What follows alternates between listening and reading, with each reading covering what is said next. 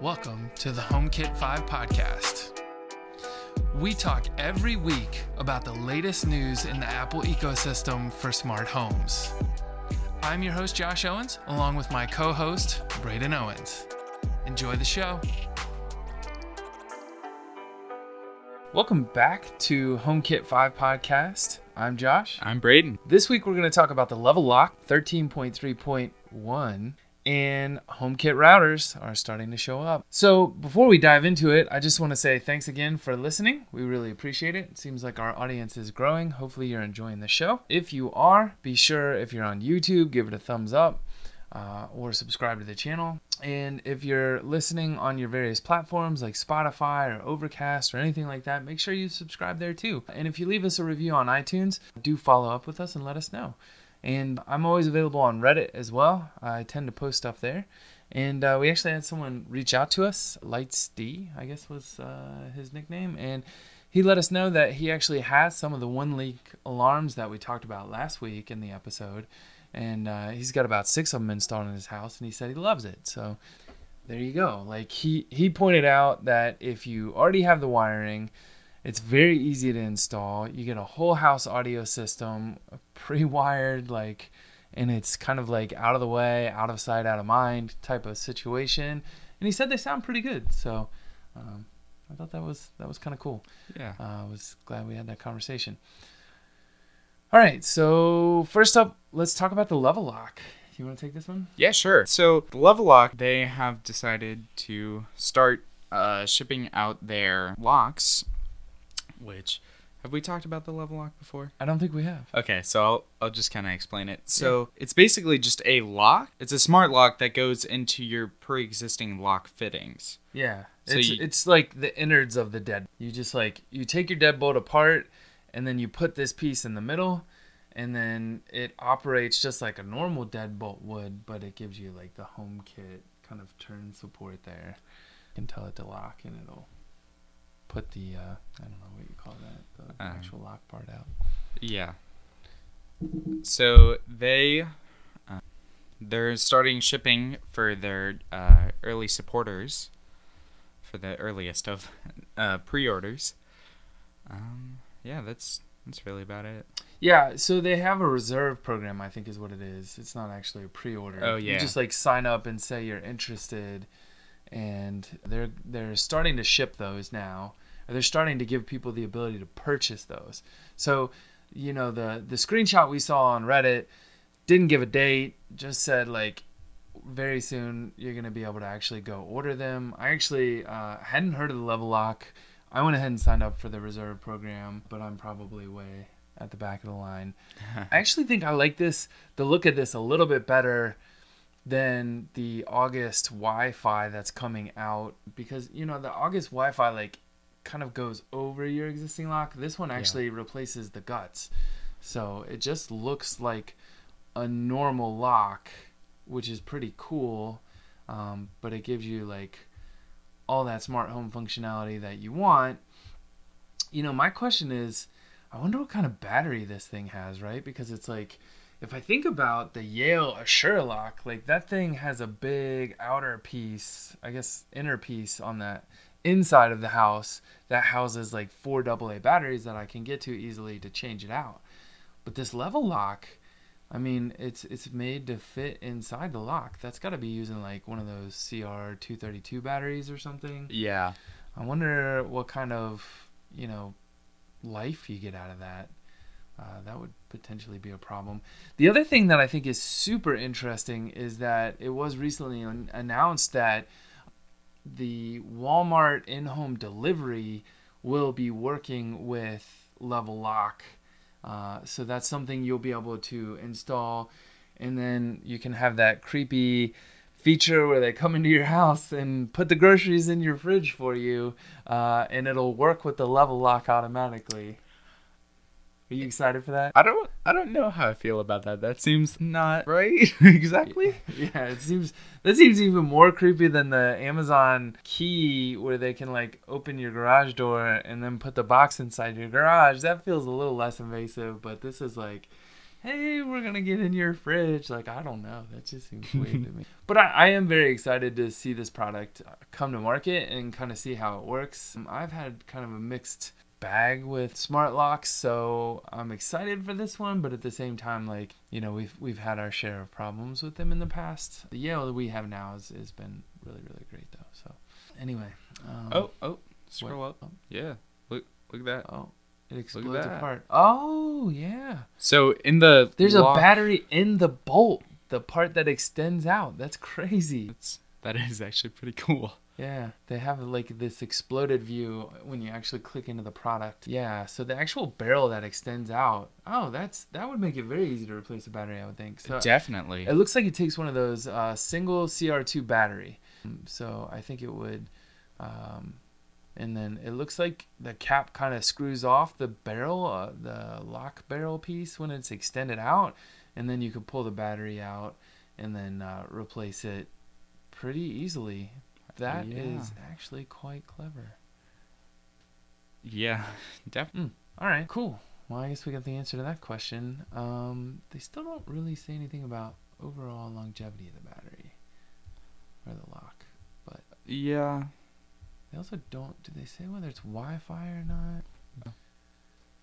Auto unlock, notifications, automations. I mean, it says remote entry, but that requires a hub. Yeah. Anyway, kind of cool. All right, let's move on to the next story. iOS 13.3.1 is out. Yeah, I updated my phone, like, Thursday, and I haven't really noticed anything. Just besides, like, I read through the change log and... It's just minuscule stuff, like just normal iOS stuff. Yeah. Nothing really HomeKit related that I read. Yeah, that was weird. They didn't put anything HomeKit related in logs. Maybe it was in the tvOS logs, but I have noticed that now I upgraded to iOS 13.3.1. The home automations didn't seem to start working again with Apple TV as a HomeKit hub. I hadn't updated the Apple TV yet. So I went ahead and did that and then tested again. So it's on tvOS.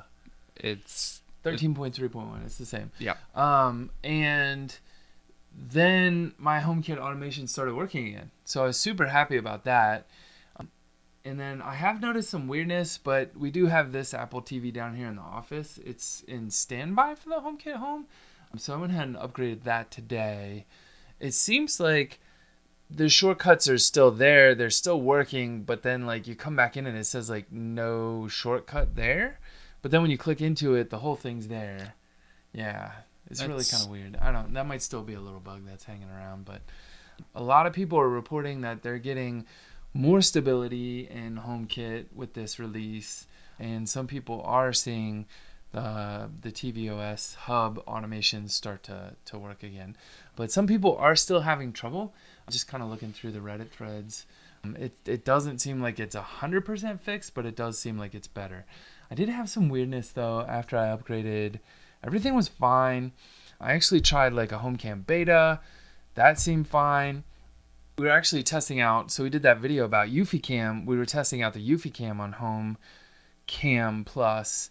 And it turns out that the Eufy Cam can only actively stream one camera to you instead of two. So it pulls the last screenshot it had for the second camera. And then, you know, if you go to view one live, you can switch to the other camera, but then like the other one's no longer streamable at that point. So I thought that was kind of interesting. And what happened is a couple days after I upgraded 13.3.1, played around with HomeCam, and then all of a sudden the Eufy Cams fell out. Both of them fell out of HomeKit. Oh, yeah. And the base was still there as a bridge. I could see it. But when I went into the Eufy security app, I was able to... I went into the HomeKit section. It was like, oh, do you want to add this as a bridge back? And I said yes. And then it was like, oh, that bridge is already there. So I removed the bridge completely and then went back to the Eufy security app, re-added it. And everything seemed to come back fine. But then I lost my automations related to that when it got removed. So that was a bit of a bummer. But everything seems to be working fine again now. So that problem seems somewhat solved, maybe. Yeah. All right, you want to take the next one? Yeah. So some of the HomeKit routers are being, like, I guess announced, right? Would that be it? In the case of the Linksys, it looks like they're now saying that it's HomeKit compatible. I don't think, if anyone has an actual, it's the Velop. I guess that's how you say that? Yeah, Velop. Velop. The Envelop mesh system is now saying that it's HomeKit compatible. But I haven't seen anyone actually saying, like on Reddit or anywhere, saying that like it's showing up.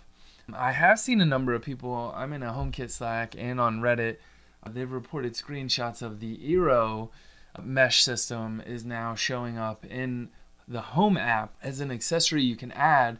The problem is you don't have a HomeKit code yet, and it also says it isn't certified. So it seems like they still have some stuff to go through with Eero to get that working. And really the HomeKit, it looks like what it does is the HomeKit router functionality would allow you to say like, oh, this device can have this kind of access to my network or to the internet. And it looks like there's kind of three settings there you can control. I'd be very curious to see that, you know, how it actually all works. I'd love to play around with it. I love networking. And I have been putting more thought into the networking because I feel like we're getting a lot more Wi-Fi devices in the house, and that's starting to degrade like the normal like phone and computer experience. So I wonder if there's going to be any segmentation or like, you know, can you just like push them off to one radio?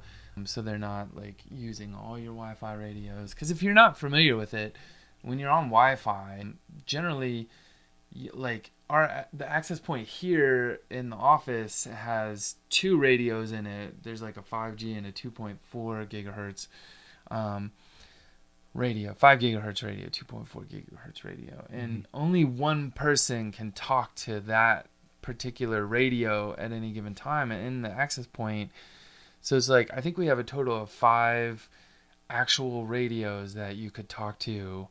But as we're getting up there to like 30 plus Wi-Fi devices, plus everyone's laptops and phones and tablets, like it's definitely, it seems like it's starting to get clogged up. So I've been thinking about like segmenting off, create a VLAN, just put one, you know, smart device hub there that has one radio that it could all talk to. That way our other radios are free for people actually like doing higher bandwidth stuff, maybe. I don't know. Yeah. We'll see. Yeah. All right. That is all the news we have this week. And I know we kind of talked a little bit about the Eufy cam last week. We'll go ahead and put a link in the show notes to that video. It's quite popular on YouTube right now. I think we're almost up to 400 views on it. Yeah. So appreciate everyone watching that. And we are super excited. I think we're going to put up the Yale Assure Lock kind of setup and review video this week. So stay tuned for that. And we'll definitely hit you guys up in the next episode. And for those that did maybe get the early episode, there was a bit of an audio snafu. We figured out what the problem was. You use like a truncate audio feature. Yeah, I was supposed to like find the silences and clip it down, but we had it set too aggressively, and we did fix that. But there were 50 or so people that did download kind of a crappy quality audio file. If you did get one of those, I think you can. I tested it in Overcast. I was able to just remove that particular download, go back into the like all feed, and then tell it to pull it over. So if you don't have the good quality version, I think you can just delete it and re-download it, or go listen on the Anchor website directly, and it has the newer one up there. So I guess we can just check out another one. Parge 73 said audio is skippy this week, even after you mentioned you worked on the audio on the podcast. Yes, exactly. That did happen. They reviewed it Monday. So sorry about that, Parge. We did figure out what it was. We did get it fixed. So hopefully that's getting better. But we, you know, again, we love reading these reviews and seeing them pop up. So if you do go onto the podcast app, not iTunes, and leave us a review there, that would be awesome. We very much appreciate that. And then again, if you want to support the show, the other way that you can do it besides leaving a review is just use any Amazon links we put up on the show notes. Use those. It's no extra cost to you. We have affiliate links. We get a little bit of kickback off that. And, it's an easy way for you guys to support the show. So thanks again for listening, and tune back in next week.